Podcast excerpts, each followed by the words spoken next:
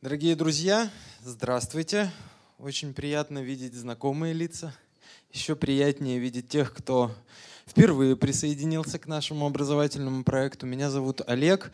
Я занимаюсь э, образовательными программами в Ельцин-центре. Рад вас всех здесь приветствовать. Надеюсь, что увидимся с вами не последний раз.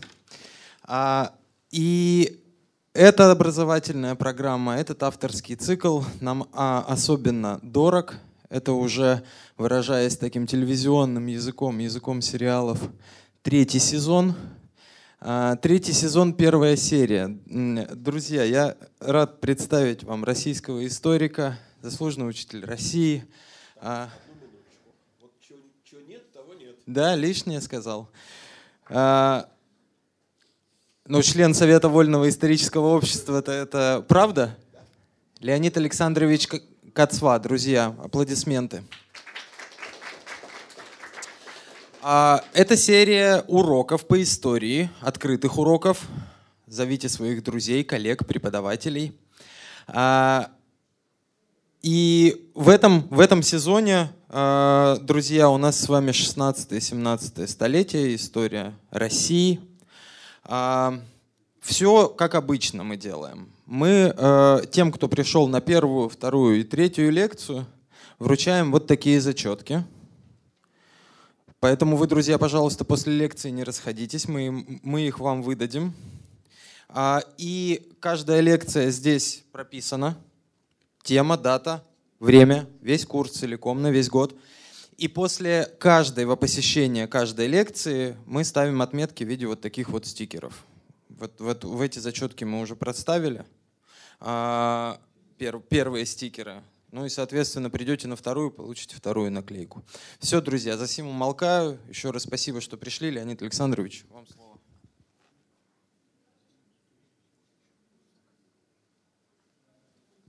Э, добрый день. Ну, э, действительно, этот курс э, я попробую посвятить вопросам 16-17 веков. Это не систематический курс русской истории, это невозможно сделать за 8 лекций. Ну вот я попробовал выбрать те проблемы, которые мне кажутся с одной стороны важными, с другой стороны, ну, как бы сказать, интересными просто. И э, первую лекцию я назвал так «Князь Великий Мал, а держит государство бояре». Это цитата – из э, письма э, удельного князя э, Андрея Старицкого о Великой Заметне, о Старицком мятеже. Сегодня тоже будет разговор. Но начнем не с этого. Начнем с некоторой предыстории. Дело в том, что отец Иван Грозного, великий князь Василий III, Василий Иванович, был женат дважды. И Иван IV родился в его втором браке, поскольку первый брак остался бездетным. Этот первый брак был заключен э, с боярышней Соломонией Сабуровой. Э, надо сказать, что вообще русские государи э, предпочитали жениться на подданных. Брак Ивана III с византийской принцессой – с Зоей или Софией Палеолог э, остался скорее исключением. Ну и, как было сказано уже совсем в другое время, во времена Ивана Грозного, это русские послы объяснялись в Англии, э, как так может быть, что государь женат э, в седьмой раз, а при этом сватается на предмет восьмого брака. Отвечно было, что ну, государь не государь не ровня, в случае надобности можно и развестись. Э, но дело в том, что церковь, как известно, православная, разводы и повторные браки не одобряет. Э, правда, Иван Грозный при живой жене ни разу так и не женился. Вот в восьмой раз он так рассуждал об этом браке, но брак этот не состоялся. А так у него просто жены особо не заживались. А вот что касается э, Василия Третьего, то он решил жениться второй раз при живой жене. Э, поскольку брак бездетен, э, значит, наследника нет. Э, если умрет великий князь бездетным, значит, он должен будет передать престол кому-то из своих удельных братьев, что совсем ему казалось нежелательным. И дабы не утратить свою, так сказать, линию наследования, он даже братьям запрещал жениться долгое время. Это, кстати, практика вообще была распространенная. Иван III ведь тоже братьям долго не давал жениться. И двое из них так бездетными и умерли. А того, который таки женился и детей завел, он вместе с детьми просто уморил в тюрьме. Э, ну, в этом смысле э, вспомним слова Василия Осиповича Ключевского, кровопивственный род русских, э, московских князей. Э, сентиментальностью эти люди, видимо, не страдали. Э, брак с Соломонией вообще продолжался долго. 20 лет, ни много ни мало. Но э, в конце концов, э, несмотря на явный церковный запрет, великий князь все-таки решил разводиться. Существует довольно любопытное произведение, называется оно «Выпись о втором браке э, Василия Третьего. Ну, якобы это грамота старца Паисия из э, Ферапонтового монастыря. Но вот там рассказывается, что Василий III долго шел к этому решению, советовался с духовными деятелями, в частности с Васианом Патрикеевым. Кстати, по одной из версий, э, решительное неодобрение Васианом Патрикеевым этой затеи – и привело э, к его, в конце концов, э, осуждению на соборе 1531 года, правда, это лишь одна из версий, э, посылал якобы великий князь запрос о допустимости второго брака к четырем патриархам. Понимаете, вот сегодня вселенским патриархом называют только патриарх Константинопольского. Ну, вот на фоне той истории, которая разворачивается на наших глазах с украинской кефалией, э, это название «Вселенский патриарх», э, в общем, стал широко сейчас так сказать, освещаться в прессе. Но в литературе иногда вселенскими патриархами называют первых четырех патриархов, то есть Константинопольского, Александрийского, Антиохийского и Иерусалимского. В ту эпоху, собственно, и было. В мире всего четыре православных патриарха. И посылал э, Василий III на Святую гору Афон. Такой же вопрос, и все однозначно ответили, что никакого второго брака. Что православная церковь не запрещает, а Иерусалимский патриарх э, даже предупреждал, и наполнится твое царство страсти и печали, и будут в та убивания и муки – и юнош нещадение, а иным усечение главное, и мнози гради огнем попраны будут. За прелюбодеяние бо воздает царям порушению царствия их. Э, ну, слова, как видите, предельно резкие. Но дело в том, что э, сама эта выпись о втором браке, документ достаточно поздний, э, относят исследователи его не только к эпохе опричнины, не то вообще к концу 16 или даже началу 17 века, никаких подлинных грамот патриархов, направленных по этому поводу Василию Третьему, э, до нас все-таки не дошло. Но очевидно, тем не менее, что отношение к этому второму браку действительно было нехорошо. Э, видимо, собираясь все-таки во второй брак вступать, великий князь предпринял некоторые превентивные шаги. Э, в частности, в Москве был построен девичий монастырь. И есть два предположения. Э, либо этот девичий монастырь строился в надежде на чадородие великой княгини. Ну вот, девичий монастырь построим, богоугодное дело сделаем, и подарит Господь великокняжеской чете наследника – либо это как раз уже были планы ее пострижения. Однозначно ответить на этот вопрос историки не берутся. Э, ну, есть сведения, что в течение осени 1524 года и до августа 1525 э, Тогда ведь 1 э, сентября отмечалось наступление Нового года, и по старому русскому календарю это был 7033 год. Великокняжеская чита ездила в объезд, так называемый, то есть объехала монастыри, пожертвовала в Троицу икону с молением «Подай же им, Господи, плод чрева», и покров с изображением Сергия Радонежского. То есть тогда надежды на появление наследника не были, так сказать, отброшены. Но уже осенью следующего года, 1525 великий князь отправляется в объезд без жены, а в ноябре 1525 года, после так называемого розыска о неплодстве, Соломонию постригают монахи. В монахи, не простите. Есть официальный рассказ о том, как это происходило. Естественно, там называется причиной развода болезнь великой княгини. Утверждает, что сама Соломония просила о разводе э, неплодства чрева своего ради, а великий князь расставаться с любимой женой отказывался и согласился только после того, как где э, э, великая княгиня просила об этом митрополита Даниила. Ну, кстати, вот отсылаясь к лекции прошлогодней об иосифлянах и нестяжателях, Даниил как раз нестяжатель, ученик Иосифа Волцкого – и игумен Иосифа Волоколамского монастыря после Иосифа Волцкого, и он согласие дал на второй брак. А вот его предшественник, э, нестяжатель митрополит Варлаам, на второй брак не соглашался ни под каким видом.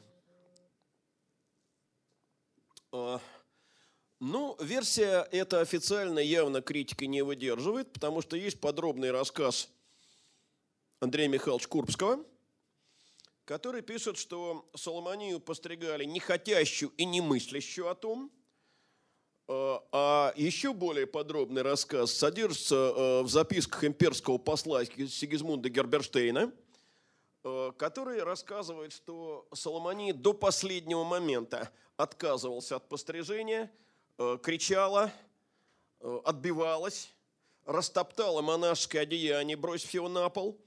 И тогда ближайший человек э, Василия Третьего был такой дворецкий, Иван Юрьевич Шигона Поджогин, ударил великую княгиню бичом. И только после этого она смирилась. Э, дальнейшая судьба Соломонии такова. После э, пострижения, а ее постригли с монашеским именем Софии, ее отправляют на север, в Каргополь. Там она проводит, насколько я помню, пять лет – а потом ее обиталищем становится Суздальский Покровский монастырь. Э, надо сказать, что вообще э, с этого времени Покровский монастырь э, становится местом ссылки неугодных жен. Иван IV туда одну из своих жен сошлет. Там же будет долгое время находиться первая жена Петра Великого – Евдокия Лопухина. Э, монастырь, кстати, Василий III щедро одарил деньгами и землями. И э, вот московский девичий монастырь, о котором я упоминал, он э, стал своего рода филиалом Покровского монастыря. В 1942 году Соломония умерла. Через несколько лет после того, как она попала в Покровский монастырь, стала распространяться, э, ну, как сказать, версия, сплетня, не знаю.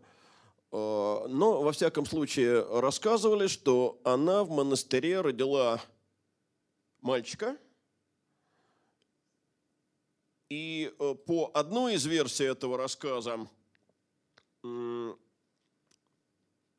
она его сразу же отдала Э, в надежные руки, а сама э, объявила, что ребенок умер. Э, ну, в качестве вишенки на торте эту легенду венчает рассказ о том, что когда этот ребенок вырос, он-то и стал знаменитым разбойником-кудеяром. То есть отчетливо легендарный характер здесь присутствует, но Э, в то время так забавно это не казалось. Во всяком случае, Василий III посылал в монастырь комиссию, чтобы проверить основательность этих слухов. Э, надо сказать, что уже ну, не совсем в наши дни, но в 20 веке, в 1934 году. Э, там проводились археологические раскопки. Руководил ими Алексей Дмитриевич Варганов, известный искусствовед. И он действительно обнаружил в подклете Покровского собора, совсем рядом с захоронением Соломонии, э, скрытую гробницу, а в ней находилась одежда мальчика. И э, возникло предположение, что это и была могила старшего сына Василия III. Э, но большая часть историков полагает, что это какая-то фальсификация, что это ложное захоронение. Во всяком случае, Александр Александрович Зимин писал дословно, всего этого, конечно, недостаточно, чтобы признать достоверность слуха о рождении у Соломонии сына. Понимаете, если э, эта легенда имеет под собой основание, то э, дело поворачивается очень интересным образом. Дело в том, что во втором браке в течение целых пяти лет – Э, тоже у Василия Третьего не было детей. И если это все так, то, в общем, может оказаться, что и не Соломония была виновата в бездетности этого брака, но, э, понимаете, это 16 век, э, когда о мужском бесплодии они тоже не задумывались, они догадывались даже, и в бесплодности брак всегда обвиняли женщину. Ну, так или иначе, но через два месяца после развода, это ничтожно малый срок, э, Василий III вступает во второй брак. Значит, у нас 26-й э, год, э, его избранница неполных 18 лет. Это Елена Васильевна Глинская. Елена Васильевна происходит из очень интересного по-своему рода. Если верить родословной легенде князей Глинских – Э, то произошло следующее. Э, значит, после того, э, как совсем скоро после Куликовской битвы Мамай был убит в Кафе, ну, в теперешней Феодосии, по приказу Тахтамыша, его дети Мамая бежали в Литву, там крестились в православии, получили от великих князей литовских в удел город Глинск – и стали именоваться князьями Глинскими. Ну, если это так, то э, Иван IV оказывается одновременно потомком Дмитрия Донского и Мамая. По-своему пикантно. Но чего не случалось. Э, главой этого рода, э, в то время, о котором сейчас идет речь, был дядя Елены, был такой князь Михаил Львович Глинский, человек совершенно удивительной судьбы, о нем впору писать исторические романы. И э, будь это Западная Европа, такой роман и не один, я думаю, был бы написан. Ну, значит, посмотрите. Э, вот э, в молодости э, православный князь Глинский переходит в католицизм, отправляется в Западную Европу, э, учится в одном из э, лучших по тому времени европейских университетов, я сейчас точно не помню, что-то мне подсказывает, что Падуанский, э, но могу ошибиться – получает диплом врача для аристократа 16 века. Э, врачебный диплом – это нонсенс. Это, ну, я не знаю, все равно, как э, сегодня отпрыску академика пойти работать автослесарем. Примерно такое же, наверное, падение социального статуса. Тем не менее, он выучился. Но, правда, врачом ни одного дня не работал происхождение взяло свое. Э, стал он не врачом, а воином. И воевал в нескольких э, войнах Священной Римской империи. Э, дружбу водил с монархами. В Речи Посполитой, ну тогда еще не было Речи Посполитой, была Польша и Литва, но уже была уния довольно плотная. Вот при короле Александре Егелончике он фактически правил Литвой. Но Александр умер, вступил на трон его брат Сигизмунд, 1 август. Фавор Михаил Львович кончился. Стал он, ну, вельможей, но одним из многих. Характер взыграл, и Михаил Львович поднял мятеж. Э, мятеж русской и литовской знати. Э, ну, надо сказать, что в советское время очень долго этот э, мятеж изображался ничем иным, как борьбой православной знати, утесняемой в Литве, и преследующей цель объединения с московским государством. Конечно, никакого отношения к реальности это не имело – и, э, собственно, дальнейшая судьба э, Михаила Львовича это вполне подтверждает. Э, тем более я напоминаю, что он католик.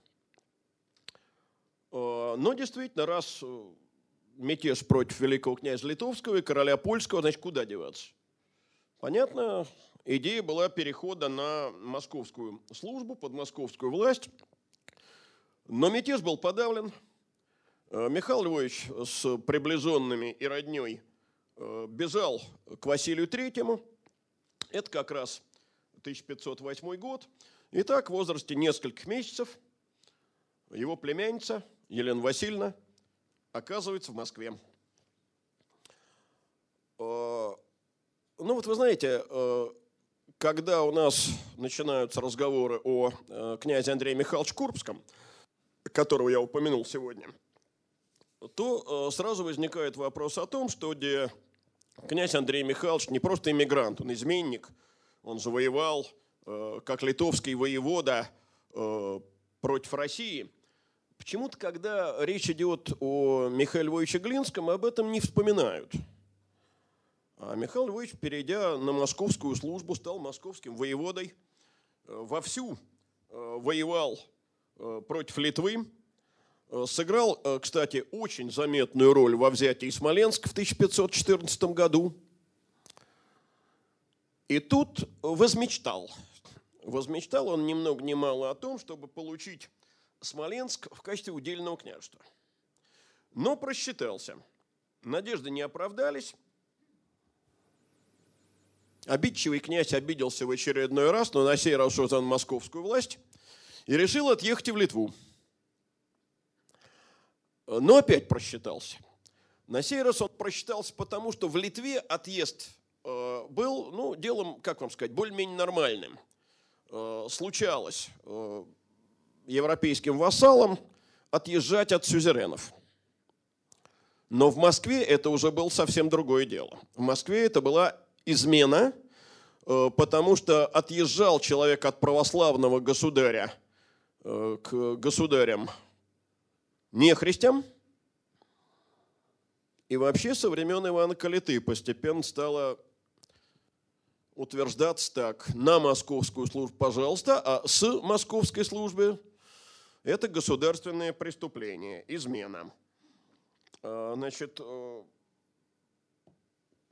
по дороге был схвачен, привезен в Москву в оковах, приговорен к смерти.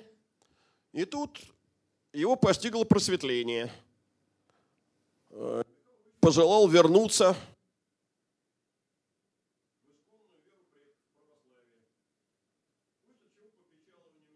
Это был помилован, но оставлен в тюрьме, где и сидел благополучно до 1526 года. Возникает вопрос, а почему э, Василий III выбрал во вторые жены именно Елену Васильевну Глинскую.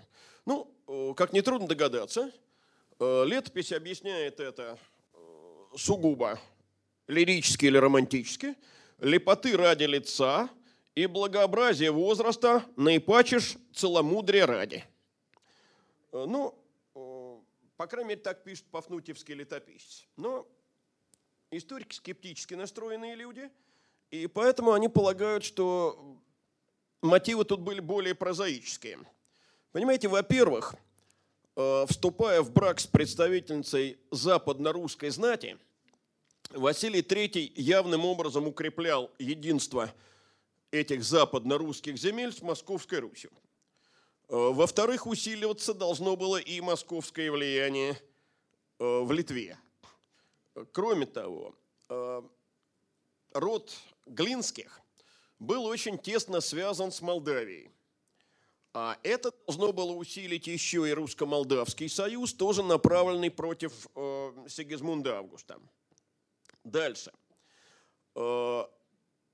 Это, правда, мнение спорное, но, по крайней мере, об этом писал Сигизмунд Герберштейн, что совсем уже не молодой великий князь мог рассчитывать на Михаила Львовича Глинского как на опекуна своих будущих детей в случае своей ранней смерти. Потому что у него были взрослые братья, и положение этих малолетних детей в будущем было не гарантировано. Далее. Э, ну вот я уже сказал о том, что родословная легенда возводит Глинских к Мамаю. Но есть еще одна версия этой легенды, э, по которой они являются потомками не Мамая, а восходят к Чингизидам, э, к хану Большой Орды Ахмату. Если это так, а такая версия, повторяю, присутствовала, то это могло сыграть свою роль в уже развертывавшейся борьбе за Казань.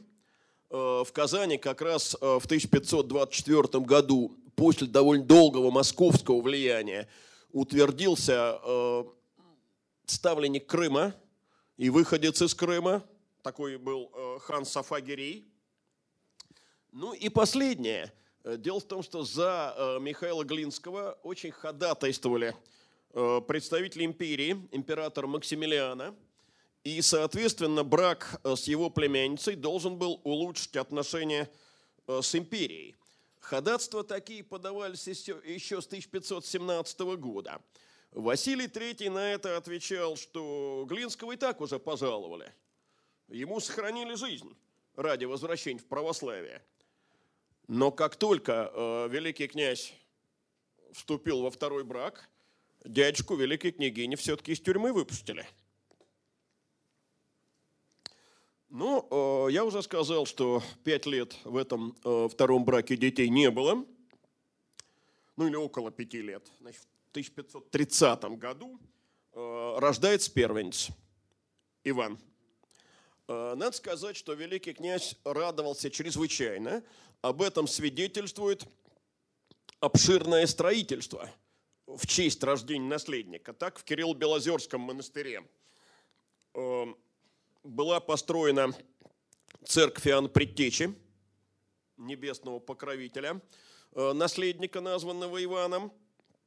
В подмосковном селе Коломенское по этому случаю была возведена знаменитая церковь Вознесения, э, которая считается наиболее совершенным образцом русского шатрового зодчества – и, наконец, в Ферапонтовом монастыре, поблизости от Кирилла Белозерского, была возведена ни много ни мало церковь Благовещения.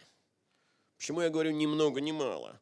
Э, понимаете, благая весть, Благовещение – это э, вообще-то известие о предстоящем рождении Иисуса. Э, то есть таким образом приравнивается рождение наследника у великого князя э, к рождению спасителя. С чисто церковной точки зрения это э, вообще-то практически ересь, или хотя бы грань ереси. Через год родился второй ребенок. О существовании у э, Ивана IV, родного брата, вообще не часто ведь упоминается – Э, и это естественно, потому что второй ребенок, Юрий э, Васильевич, родился глухонемым. А глухонемых детей не умели в то время развивать, и он э, обречен был остаться слабоумным. Понимаете, если мы посмотрим разряды или там дворцовые летописи, то окажется, что брат великого князя возглавлял полки в походе – женился даже. Но, понимаете, как это не грустно, и не сочтите это заглумление, но, в общем, это напоминает немножко э, историю жизни поручика Киже, который, э, как известно, и до генерала дослужился, и женился, и детей даже завел, но при этом никогда не существовал.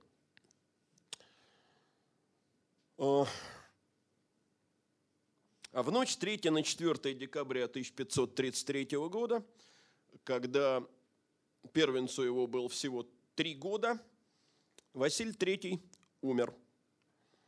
Причем причина смерти э, кажется э, на удивление мелкой. Сегодня от таких вещей, в общем, не умирают. Царапин на бедре, царапина перешла в нарыв, нарыв в карбункул, в итоге сепсис.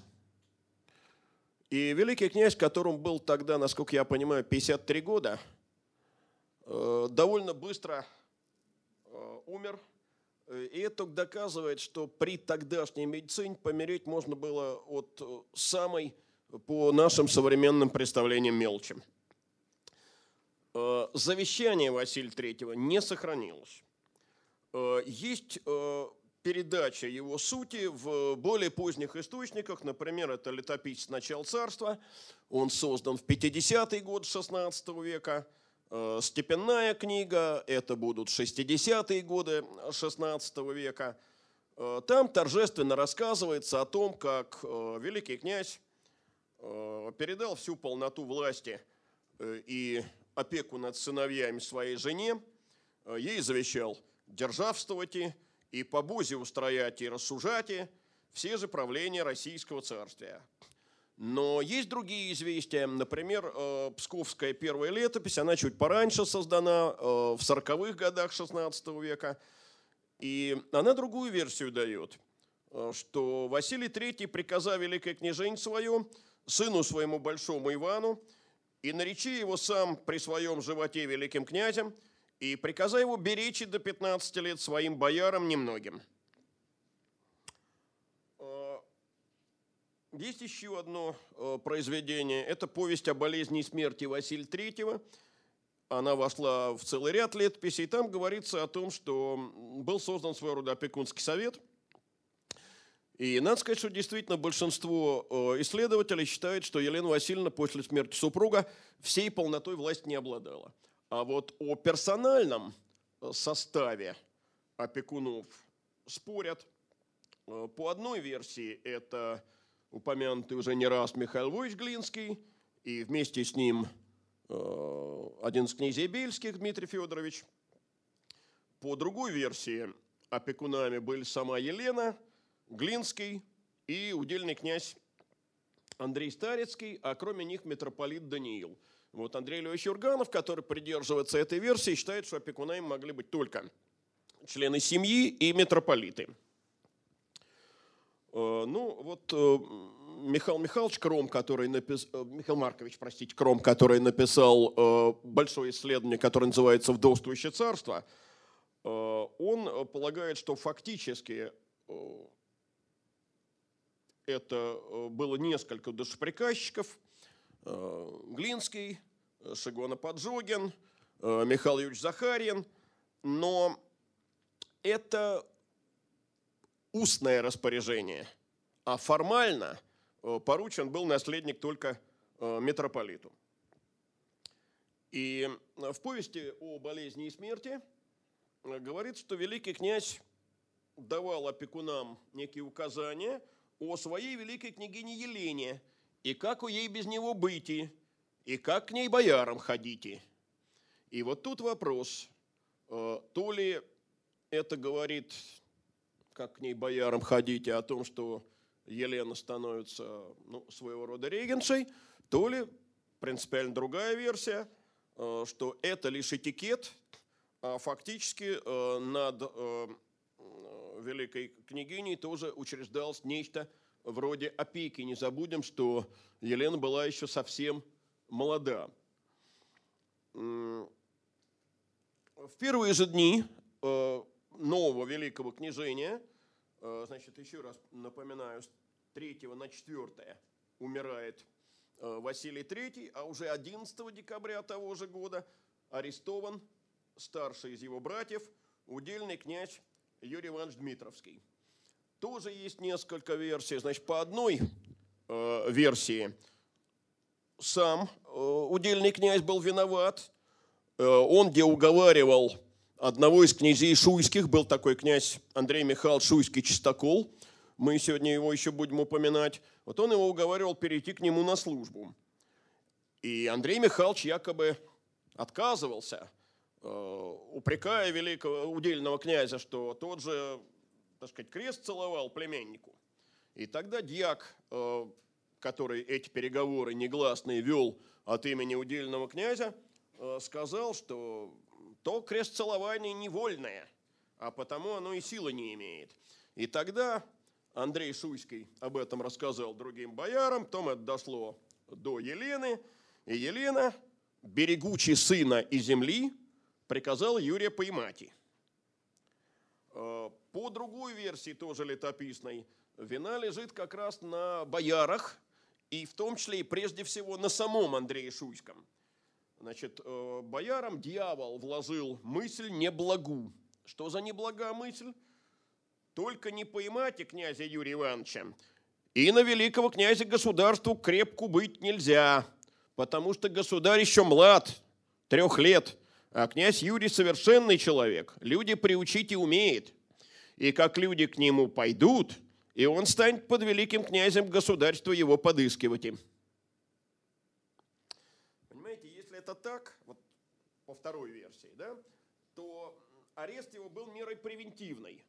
При этом подчеркивает, что эта превентивная мера необоснованная, а у князя ни которого же помышления лихого не было. А виноват во всем вот Андрей Шуйский, потому что Паки мыслил, как князю Юрию отъехать. И не только отъехать, но и на великое княжение его поднятие. А у князя Юрия всего на мысли не было. Понеже бы крест целовал великому князю. Как было ему измените? Романтическая версия немножко. Э, более того, рассказывается, и вот это очень интересно, что э, одного своего приятеля, был такой князь Борис Горбатый, Андрей Шуйский убеждал и подговаривал. Здесь нам служите и не вы служите. Князь Великий еще млад, а все слова носятся про князя Юрия. И только будет князь Юрий на государстве, а мы к нему ранее отъедем. И мы у него тем выслужим. Надо сказать, похоже. Вот э, в то, что никакого такого лихого замысла у Юрия Дмитровского по отношению к трехлетнему племяннику не было. Тут я, уж позвольте, усомнюсь а в том, что подобные карьеристские рассуждения могли быть между боярами, вот в этом мне почему-то верится легко. И когда этот замысел изменнически открылся, вывод был боярский тот же самый. Только государыня, хочешь государство под собою и под сыном своим, а под нашим государем крепко держате, и тобе пригоже велить поймать и князя Юрия. То есть, понимаете, конечно, мы не можем предпочесть ни одну версию, потому что они обе тенденциозны откровенно, и явно противоречат друг другу, но в одном они совпадают. Совпадают они в том, что кто бы ни был инициатором всех этих разговоров об отъезде, но опекуны Ивана IV усмотрели в них угрозу для пребывания малолетнего великого князя на престоле. И, по-видимому, именно они принимали меры об аресте. Э, забегая вперед, скажу, что в заключении Юрий Дмитровский прожил два с половиной года. Но умер все-таки, как в таких случаях говорят, нужную смертью, то есть насильственную. Возможно, просто уморили. Но как только его на свободе не стало, опасность нависла над другим человеком, над следующим по старшинству э, дядей, э, над Андреем Старецким – Э, ну, поясню, что Старица, удельный город, центр удельного княжества, находится в нынешней Тверской области, вот поблизости от Твери. Сегодня маленький районный городок. Да и тогда, в общем, был город, прям скажем, небольшой. Значит, есть известие о том, что Андрей Старицкий, в свою очередь, вынашивал план захватить престол – но источники эти польские, а Польша э, с Россией была, с русским государством, корректнее, Э, была тогда в отношениях очень напряженных, и поэтому польским источникам верить нельзя. Э, поляки были чрезвычайно заинтересованы в раздувании всяких слухов о нестабильности в Москве. Э, ну, что сказать? Значит, так или иначе, но разговоры подобные, если не о намерении захватить престол, то, по крайней мере, о недовольстве каком-то между удельным князем московским двором, они действительно ходили. Э, ну вот э, Воскресенская летопись рассказывает, что в январе 1934 года, это совсем скоро после смерти э, Василия III, Андрей припрашивал к своей отчине городов. Городов этих не получил и, видимо, обиделся – потому что поехал к себе в старицу, а учал на великого князя и на его матерь, на великую княгиню, гнев держати о том, что ему вотчины не предали.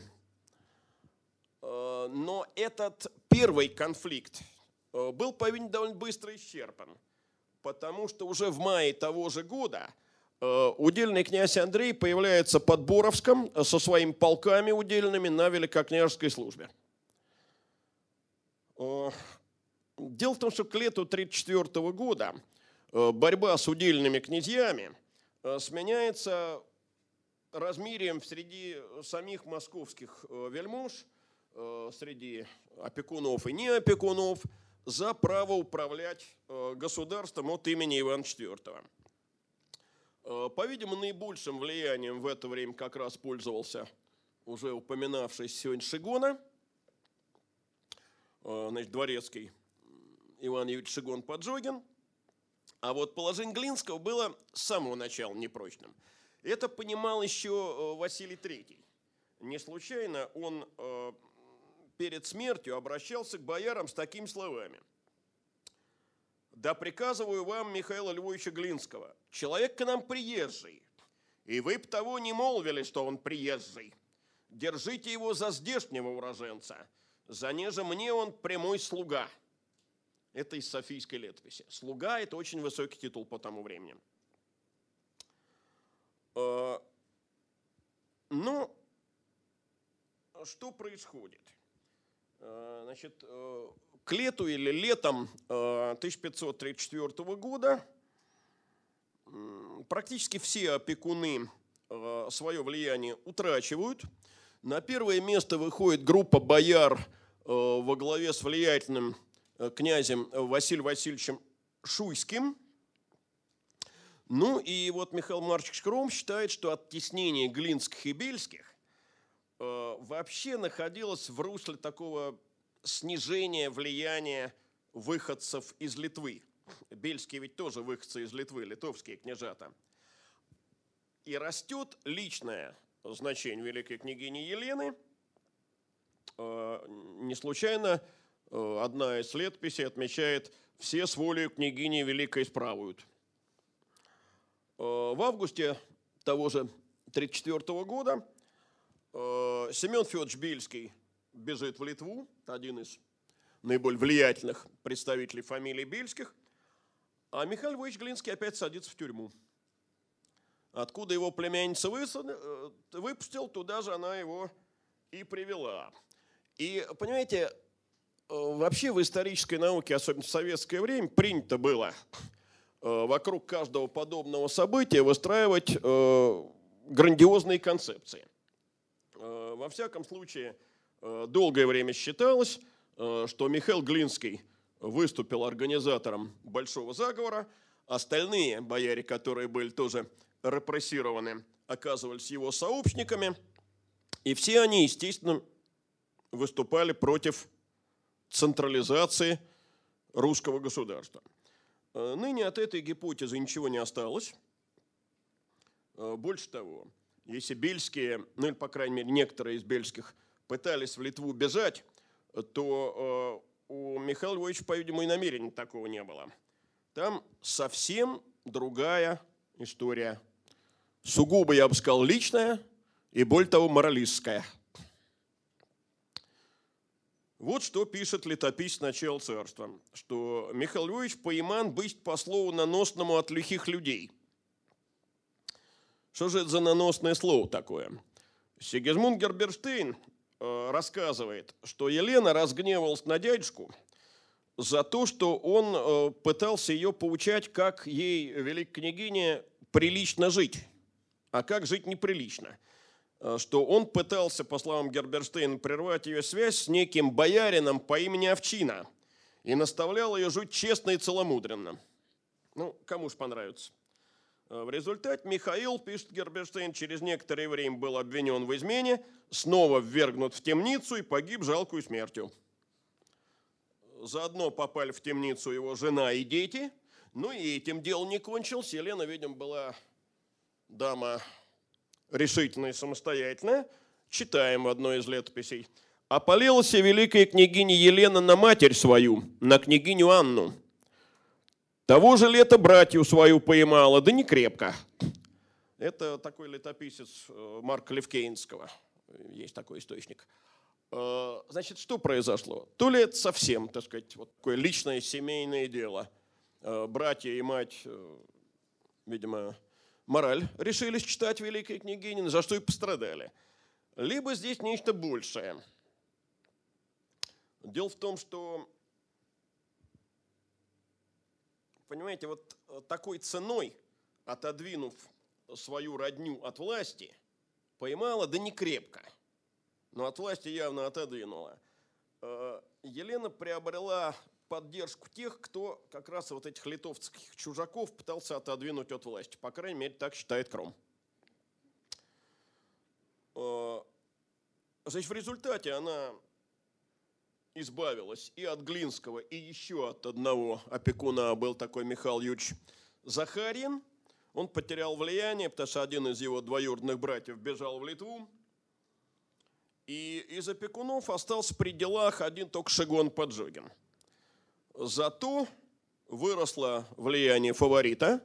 Этот боярин по имени Овчина, это Иван Федорович Овчина Телепнев-Оболенский, из рода князей Оболенских. Значит, иногда, э, поскольку пишет Иван Федорович Овчина, или просто Овчина Оболенский, Овчина воспринимают как фамилию. Нет, это имя. Это не календарное имя, а фамилия Телепнев-Оболенский. Э, выросло и э, влияние самой Елены, которая действительно уже э, превратилась постепенно в полноправную регеншу. По некоторым данным, кстати, повысилось и влияние Андрея Старицкого, который стал при дворе бывать и современниками воспринимался, похож, как один из опекунов малолетнего племенника – но вообще все это, конечно, проявление политического кризиса. Э, э, в чем он заключался? Видите ли, традиционно служба удельным князьям была менее почетной, чем э, служба великому князю. Но в ситуации малолетства великого князя служба ему стала ненадежна. Вот то, что передается словами Андрея Шуйского «здесь и нам служить, и здесь и нам не выслужить», и отсюда возникли эти переходы к удельным князьям, отсюда участившееся бегство в Литву. Но э, малолетство великого князя сказывалось и еще в одном отношении. Э, дело в том, что оно очень серьезно влияло на внешнеполитический престиж. Э, в чем это выразилось?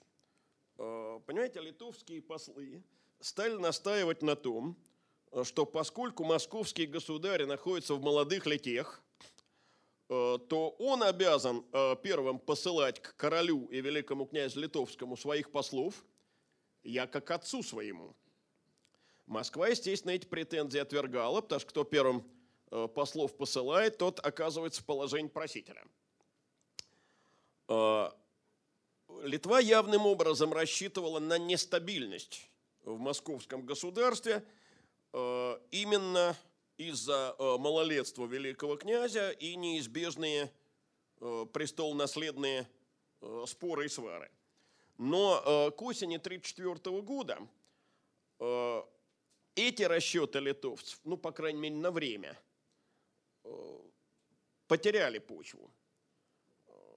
Действительно, Елена стала полноценной регеншей – имя ее стало упоминаться наряду с именем сына. Но вот смотрите, князь великий Иван Васильевич, всея Руси, и мать его, государыня великая княгиня Елена, нагайских послов пожаловали, гостям их велели торговать. Э, казалось бы, ну вот для нас, естественно, что на чем основывается легитимность Елены? Но она мать великого государя. Вот на этом и основывается. Нет. В представлении людей того времени и самой Елены дело было, по-видимому, не в этом, а в ее э, положении вдовы покойного государя. Э, во всяком случае, вот э, есть ее переписка с Андреем Старицким. Обращается она, правда, не к удельному князю непосредственно, а к одному из его бояр и пишет. Значит, а заглавлено это так. Ответ великого князя Василия Ивановича всея Руси, великой княгини Алены, видите как, великого князя, великая княгиня, да? Ответ великого князя Василия Ивановича всея Руси, великой княгини Алены, князь Андрееву Боярину. А, и она пишет от себя. Она упоминает сына всего один раз.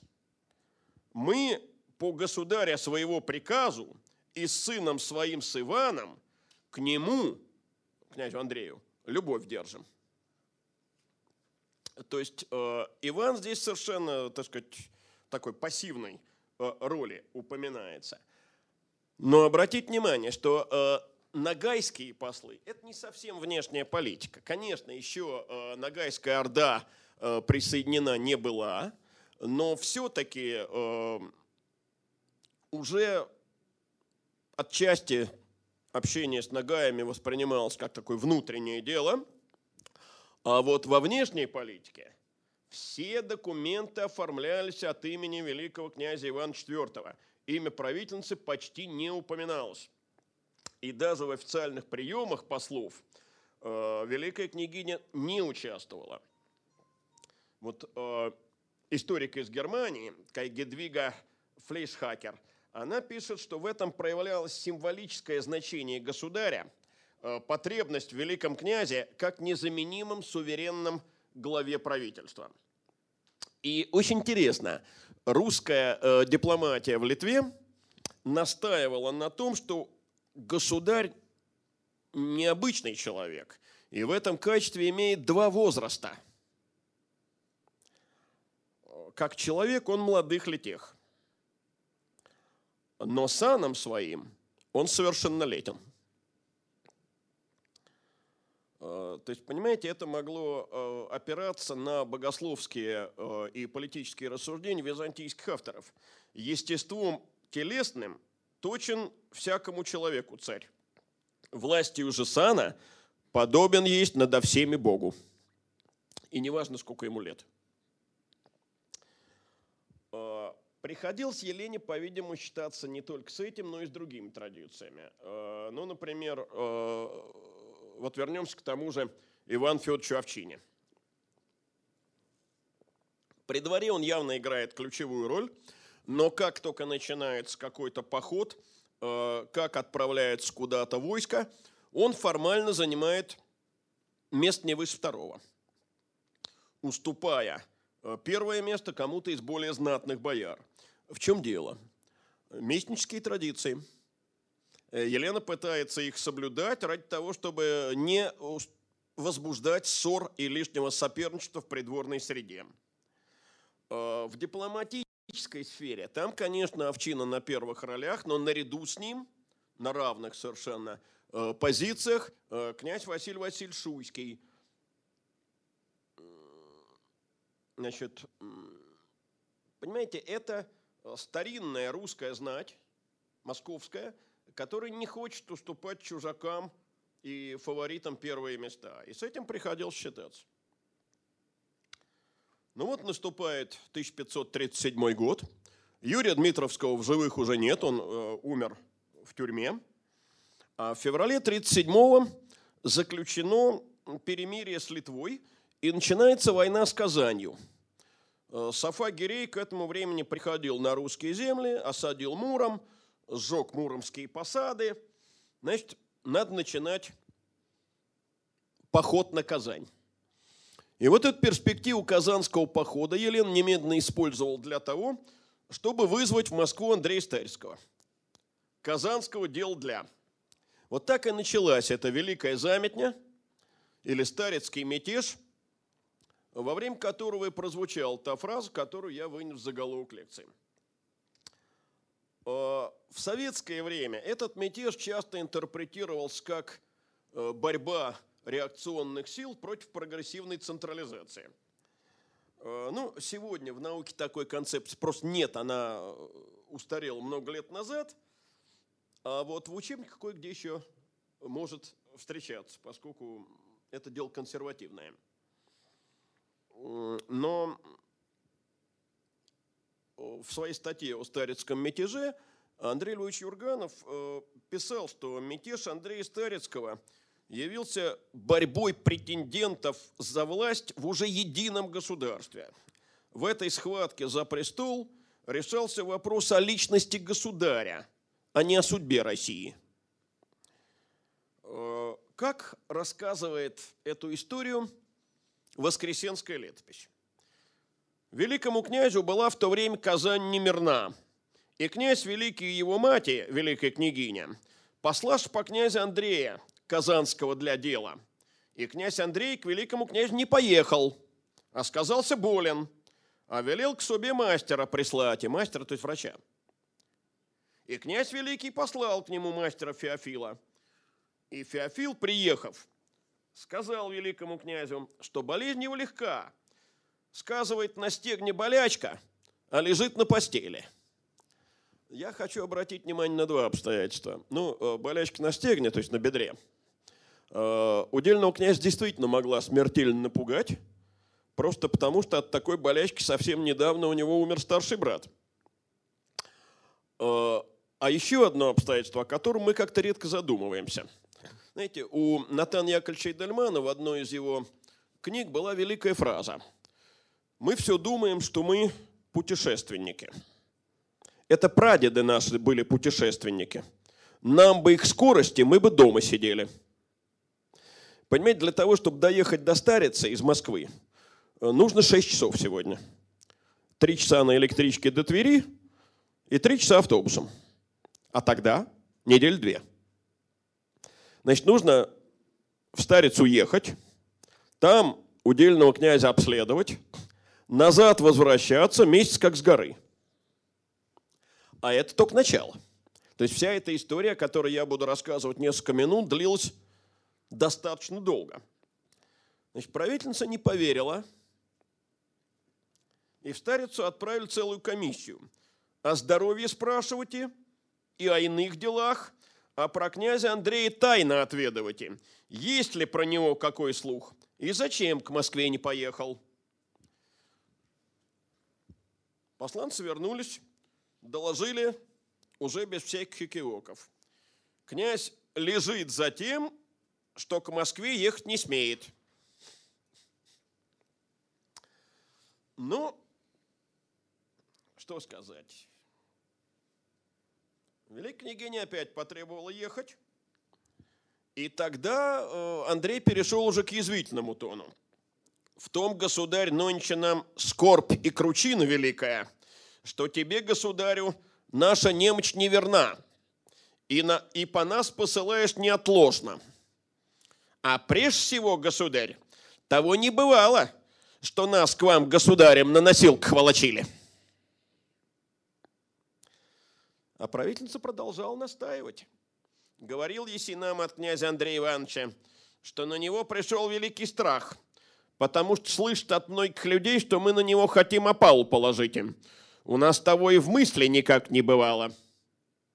Надо сказать, что современники недвусмысленно э, винили во всем именно московскую сторону. Вот э, автор Вологодско-Пермской летописи пишет, того же лета, задумав великая княгиня Елена с боярой поймать и князя Андрея Ивановича и посла по него в старицу. Так что князь Андрей, видимо, не зря не смел к Москве ехать конце концов нервы у него не выдержали. И когда он узнал, что из Москвы а, посланы по него многие люди его и мати, а самих его посланцев уже в Москве посадили под запор, а, он бежал из Старицы. Бежал он, и это важно, как ни странно, 2 мая 1537 года. Почему важно, что именно 2 мая? А потому что это был день повиновения святых великомучеников Бориса и Глеба, первых русских святых. А они, как вы помните, погибли от рук святополка Окаянного, не подняв руки на старшего брата, и канонизированы были именно за свою, за свою кротость и свое непротивление. И э, я думаю, что очень логичным представляется э, предположение э, Андрея Юрганова о том, что он не случайно бежал именно в этот день, а намекая на судьбу Бориса и Глеба, и тем самым выставляя Елену как продолжателя недоброго дела святополка окаянного. Добежал он до Торжка, а дальше надо было решать, куда двигаться дальше. За литовский рубеж с потерей всяких перспектив или к Новгороду. Князь решил бежать к Новгороду, рассчитывая на поддержку новгородских помещиков. И вот тут-то эта фраза и прозвучала. «Князь великий мал, одержат государство бояре, и вам у кого служите? И вы едьте ко мне служите, а я с вас рад жаловать. Э, расчеты на новгородцев не оправдались.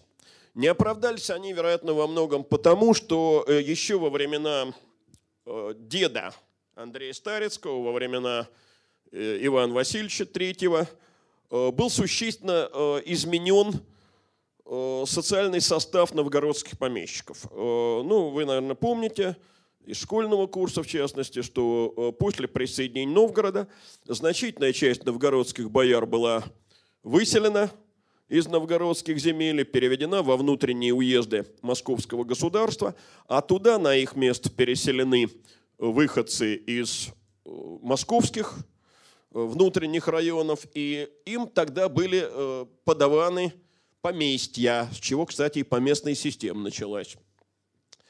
Э, так или иначе, но новгородцы удельного князя не приняли, и более того, стали готовиться к осаде.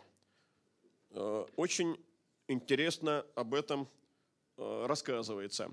«Поставиша город всем градом опрично властей в пять дней, во человек, стоящий в высоту, около всей стороны, имеется в виду торговая сторона Новгорода, ну, Кремль Кремлем, а посады не укреплены. И вот в пять дней было поставлено укрепление, видимо, естественно, деревянное или какой-то тын, э, в рост стоящего человека. Э, значит, в лагере Андрея Старицкого колебания э, были побеги из его лагеря, но, правда, никто из бояр и воевод не бежал. С другой стороны, к нему перебегали некоторые новгородские помещики. Штурмовать город Андрей не решился, не столько, видимо, потому, что боялся города не взять, сколько не хотел, видимо, начинать с кровопролития. Против Андрея выступило московское войско во главе с Овчиной. Встретились эти войска э, примерно в 60 километрах от э, Новгорода. Э, изготовились к бою, но бои не начинали, шли переговоры. Э, кто проявил инициативу, сказать сложно, потому что э, Воскресенская летопись считает, что Андрей первым просил о переговорах – повесть о поимании э, князя Андрея Ивановича Старецкого пишет, что Овчина великого князя воеводы Иван Федорович Овчина и прочие воеводы на чашу посылайте ко князю Андрею, чтобы против великого князя не стоял и кровь христианский не пролил. Э, то есть уверенности в победе на самом деле ни у кого не было. Андрею было обещано от имени правительницы, что его отпустят в отчину невредимо, со всеми его людьми и детьми боярскими.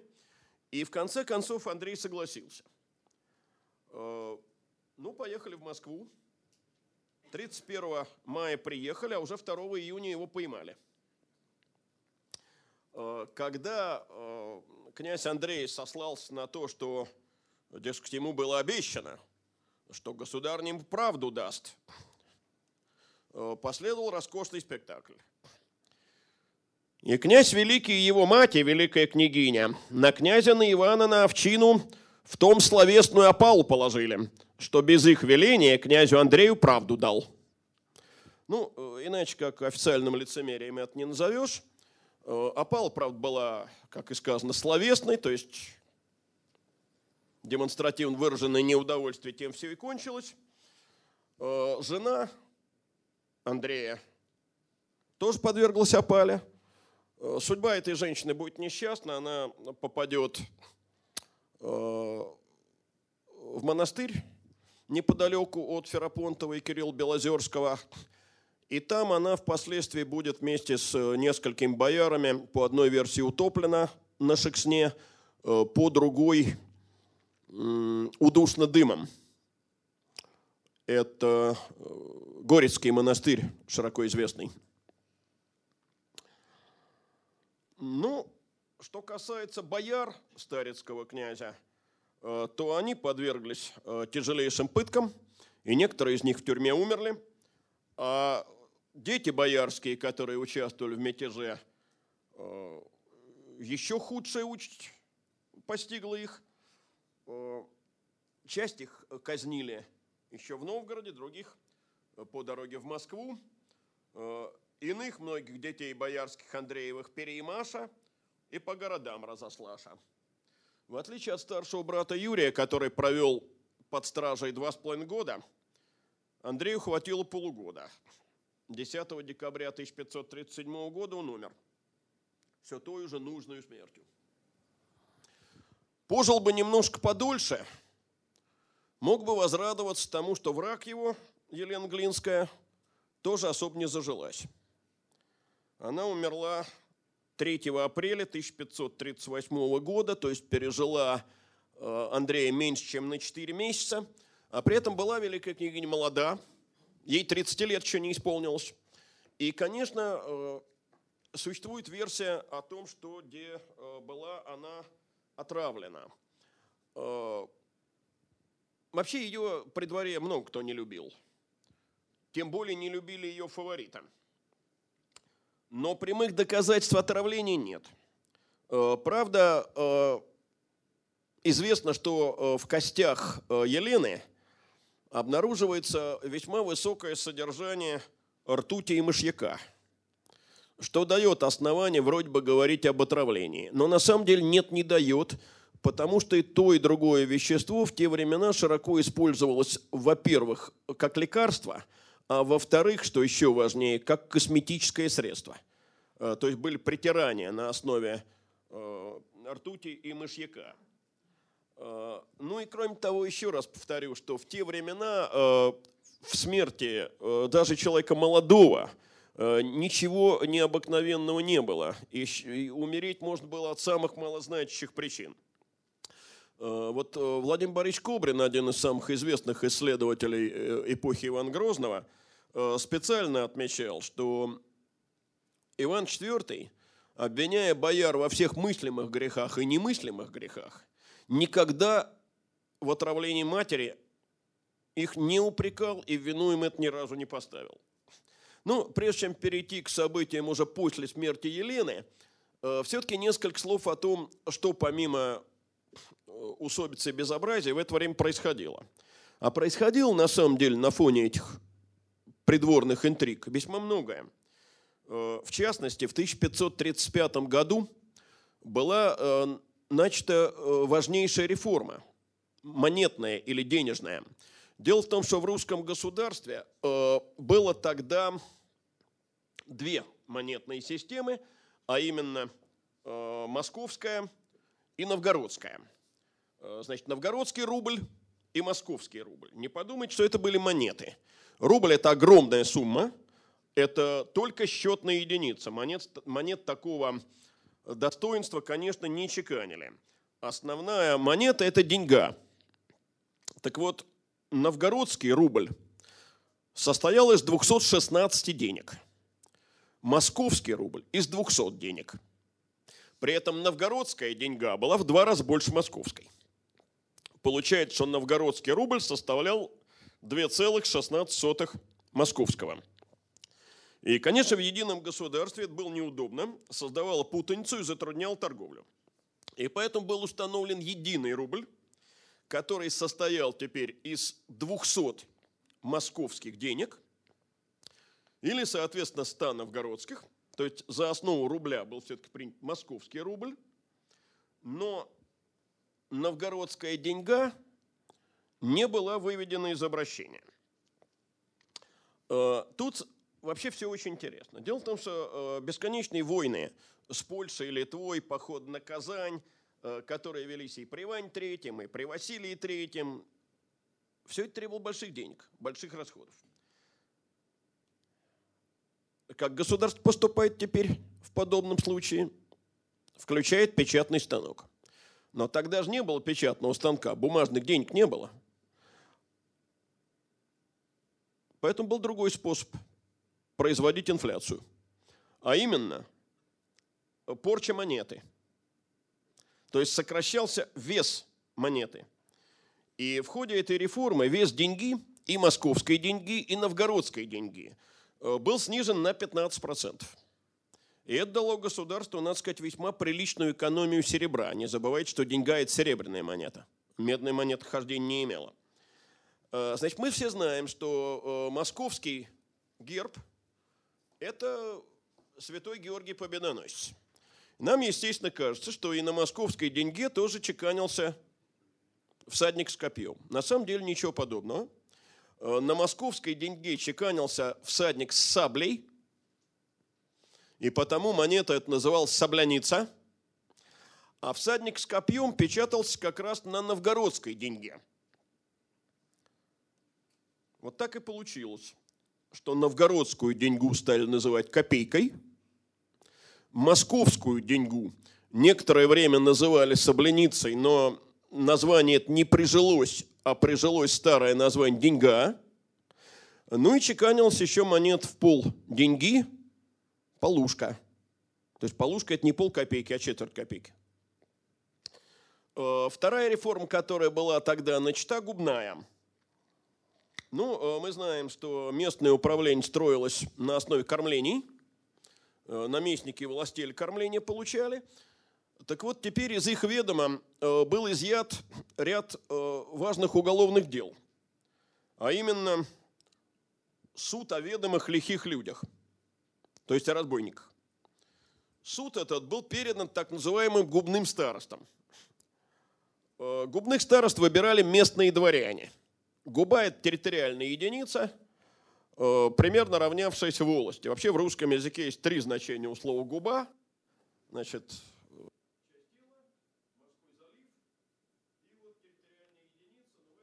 слово устарело, в сегодняшнем языке не применяется. Э, чем реформа вызвана? Ну, читалось, видимо, так. Наместники властей люди приезжие. Два года побыли, три года побыли и убрались к себе в Москву. А, им э, спокойно жить в уезде, в общем, не так уж нужна. А вот э, губные старосты, люди местные, они будут проявлять рвение куда больше. Забегая вперед, скажу, что это не сильно оправдалось, э, но об этом не в сегодняшней лекции. А предположение такое, видимо, было – а теперь вернемся к придворным делам. Э, значит, смерть Елены обстановку при дворе, как вы понимаете, изменила принципиально. Э, Овчину схватили уже через 6 дней, и он вскоре умер в тюрьме. И начался знаменитый период боярского правления. Э, значит, еще раз скажу, что концепции, господствующие в учебной литературе, меняются гораздо медленнее, чем они меняются в науке. И поэтому у многих из нас до сих пор сохраняется представление о том, что вот э, время боярского правления – это время корыстных временщиков, которые только и думали о том, как бы это им вернуться ко временам феодальной раздробленности. Это, конечно, ни на чем не основано, потому что, ну, даже если мы посмотрим на тех э, коварных и своекорыстных временщиков, которые обычно перечисляются. Князья Глинские – третья группировка. Какая их может интересовать феодальная раздробленность, а не выходцы из Литвы? Что они получат при возвращении к этой феодальной раздробленности? Князья Бельские, ровно то же самое. И, наконец, Шуйские. Шуйские – это дело другое. Шуйские потомки Суздальско-Нижегородских князей э, происходят от одного из сыновей э, прошу прощения, от брата, конечно же, э, Александра Невского, от Андрея Суздальского. Но в те годы, когда они, казалось бы, стояли у власти, ничего они не сделали, ни шагу не сделали э, для того, чтобы хоть как-то э, своему Суздальско-Нижегородскому княжеству, так сказать, породить и как-то его самостоятельность восстановить. Ничего этого не было в помине. Речь на самом деле шла совсем о другом, о том, что бояре боролись за то, чтобы э, встать у власти, точно так же, как до этого удельные князья, в едином государстве. Э, первоначально опекуном Ивана IV после смерти э, матери стал Василий Васильевич Шуйский. Он, кстати, муж его двоюродной сестры. Дело в том, что у Василия третьего была сестра родная, княжна Евдокия Ивановна. Вышла она замуж за крещенного татарского царевича Кайдакула, который в крещении стал именоваться царевичем Петром. И от этого брака родилась княжна Анна Петровна, на которой вот и поспешил жениться Василий Васильевич Шуйский. Впоследствии Иван IV сетовал. Князь Василий и князь Иван Шуйские с самовольством у меня в бережении учинились, и так воцарились. Ну, воцарение относительное, э, полностью подчинить себе всех бояр никогда они не смогли. А вообще э, о положении в Москве ярче всех рассказал бежавший из Москвы и бежавший, кстати, вот ровно от того, что в Москве творилось, итальянец Пьетро Аннибали. Нам этот Пьетро Аннибали вообще хорошо известен. Правда, под именем Петра Фрязина. Фрязин – выходец из Италии. Один из известнейших тогдашних московских архитекторов. Э, он был направлен на работу в Псково-Печорский монастырь и оттуда бежал в Ливонию, благо там из Печор недалеко.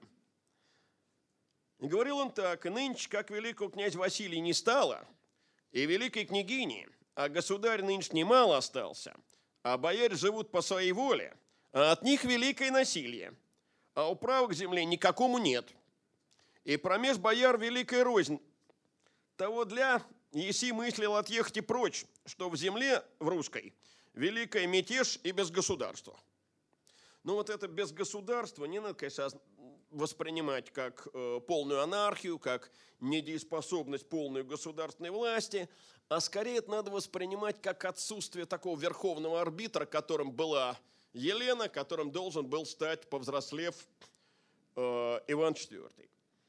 Э, надо сказать, что ссоры действительно происходили. Вот первая крупная ссора произошла уже осенью 1938 года – Э, попал в заточение князь Иван Федорович Бельский. Э, некоторые из противников шуйских э, были казнены или в лучшем случае угодили в опалу. А в октябре 1938 года Василий Васильевич умер, и первой фигурой остался его брат Иван Васильевич Шуйский, о котором чуть позже будет сказано. В 1939 году Шуйские не сложили уже и митрополита Даниила – Э, пришлось ему вернуться в родной Иосиф Волоколамский монастырь. Ну, вроде бы ссылка, но думаю я, что ссылка в том монастыре, где он когда-то игуменствовал, была для Даниила не особенно тяжелой. В сороковом году Иван Васильевич Шуйский сослан во Владимир, бережение для казанских людей. Ссылка почетная, но из Москвы удален. И традиционно считается что это новый переворот, и э, власть захватывают э, бельские. Э, по некоторым сведениям, в 1942 году, в январе, шуйские вернулись к власти. Бельских свергли, и Иван Федорович Бельский отправился в ссылку на Белоозеро, где и помер в заключении. И туда же отправился митрополит Иосаф, который сменил на этом посту Даниила. А на митропольчью кафедру, правда, чуть позже, в 1942 году, взошел знаменитый митрополит Макарий. Э, надо сказать, что соглашаются не все э, историки вот с этим э, предположением о втором периоде правления Шуйских, потому что, ну да, Иван Федоровича Бельского сослали, но его старший брат Дмитрий Федорович оставался в Думе ведущих, на ведущих местах, первым боярином. Иван Федорович Шуйский Иван Васильевич Шуйский, простите, оговорился. Иван Васильевич Шуйский умирает в мае 42 года, и бразды правления вроде бы переходят к Андрею Шуйскому Чистоколу, о котором в начале сегодняшнего разговора поминалось. Дальше безобразная сцена э, в сентябре 43-го, когда прямо на глазах 13-летнего э, Ивана IV э, Андрей Шуйский со своими приснами на глазах митрополита Э, избили в кровь боярина Федора Воронцова. Ну, как это оценить? С одной стороны, вроде бы в этом проявилось их самоуправство. С другой стороны, э, ну, э, вот есть такое предположение, и как раз Михаил Маркович Кром его высказывает, что не были они в это время у власти. То, что они прибегли к насилию, они попытались законным путем Воронцова от власти убрать, говорит о том, что они и не надеялись на то, что у них это получится. И было это, напоминаю, в сентябре 43-го. А в декабре 43-го 13-летний подросток, всевластный великий князь, обвинил шуйских в том, что они бесчиние и самовольство творят, и приказал псарям Андрея Михайловича Шуйского убить. И псари, взяша, и убиша его, и от тех времен начаша бояре боятися государя. Но самостоятельным правителем же 13-летний подросток все равно не стал. И вот тут усиливаются глинские.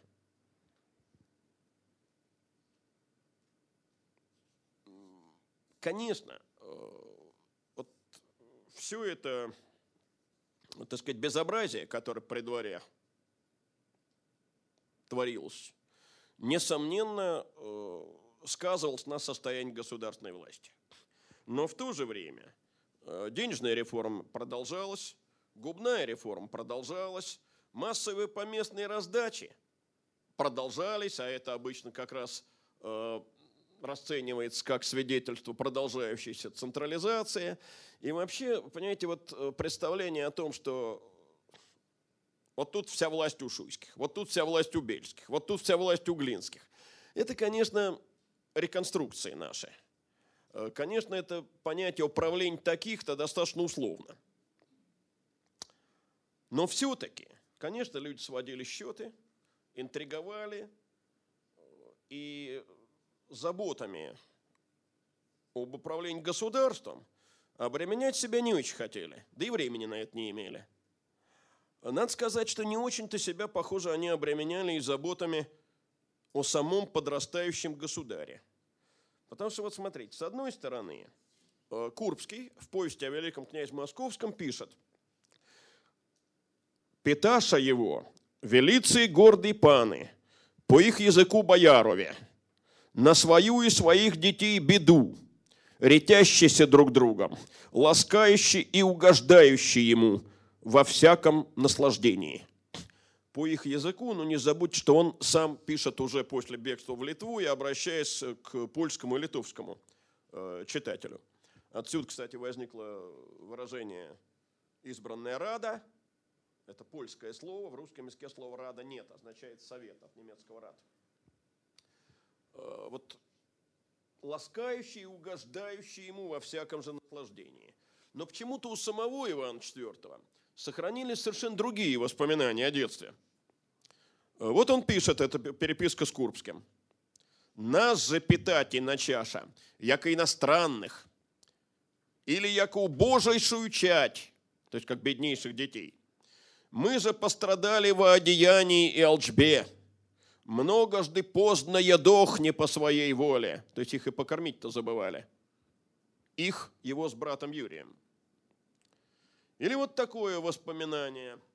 Правда, некоторые историки сомневаются в реальности описанной картины. Но давайте посмотрим, ведь важно не то, насколько она реальна, а важно то, насколько она отложилась в памяти государя.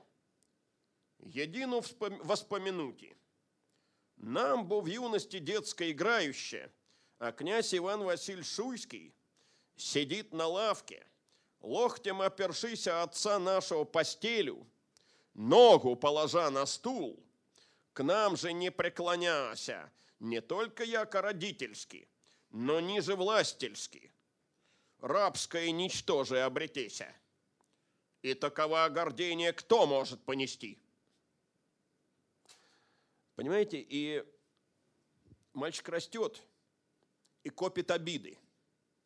И безобразные сцены, которые творятся на его глазах, и избиение, и выволакивание э, за ноги из дворцовых покоев, они явно на его характер влияют.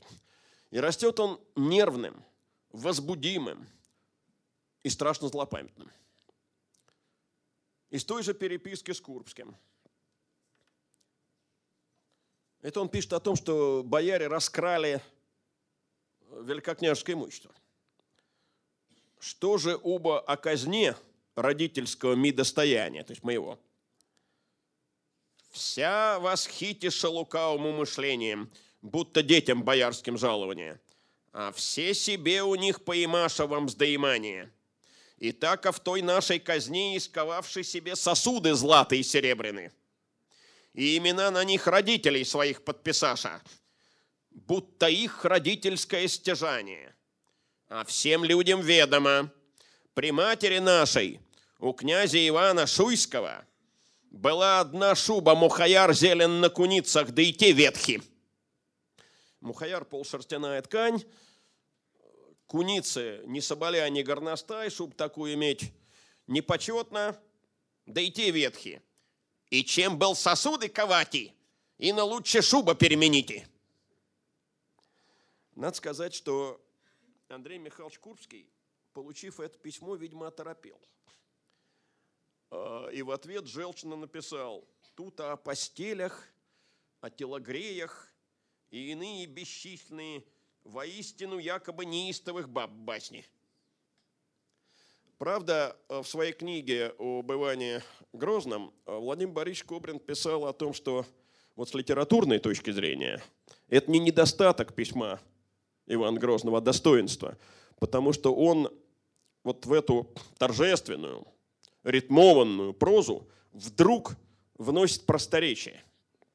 Иногда это объясняют тем, что царь не писал, а диктовал свои письма, а человек был, видимо, эмоциональный, так скажем, вежливо, и эмоции зашкаливали. А, ну, что сказать о тех временах, когда уже начали бояре бояться государя? Подросток, абсолютно э, самовластный и своевольный – которого действительно боятся, потому что, по его слову, псари взяша и убиша. И образ жизни он ведет самый, что ни на есть, порочный. Главное развлечение – ямская гоньба. Сопрокидывание то есть простолюдинов. Пьянство. Казнь. Они начались не после венчания на царство, а до него. И, э, понимаете, с этой точки зрения тоже э, период малолетства и взросления важен, потому что все это сказалось на психологическом состоянии того человека, э, который вскоре станет абсолютно полновластным государем, который, кстати, на русском троне просидит дольше всех других, если брать со смерти отца, когда он стал великим князем, 51 год. Ну, если со времени самостоятельного правления получается 37, что тоже немало. Э, человек, который стал одним из трех самых страшных в русской истории тиранов, причем первым из них. Э, человек, которому в Новгороде на памятник тысячелетия Руси места не нашлось, новгородцы не допустили, чтобы в их городе появился памятник ему, и которому вот стали ставить памятники уже в наши дни. В Орле ему, как известно, памятник возвели. И как недавно написал один остроумный публицист, имени которого я, к стыду своему, не помню, памятники Ивану Грозному ставят потому, что ставить памятники Сталину пока неудобно. Вот на этом я закончу.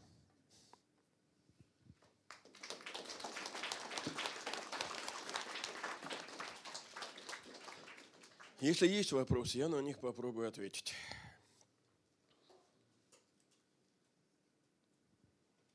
Я постараюсь громко. А на самом деле, к моменту воцарения бояре растащили всю государственную казну? Нет, ну, конечно, то, что растащили всю государственную казну, это бесспорное преувеличение.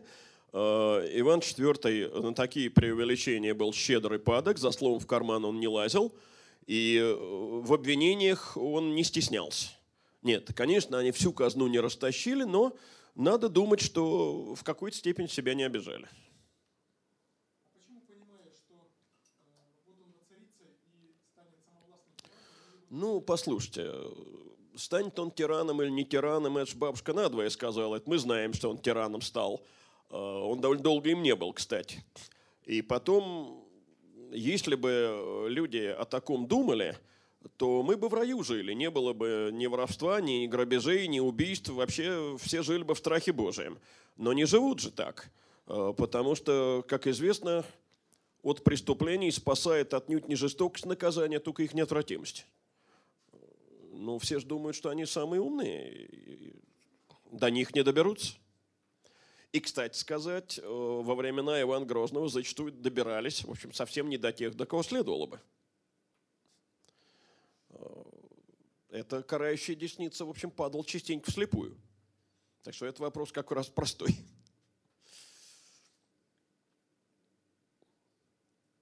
Спасибо.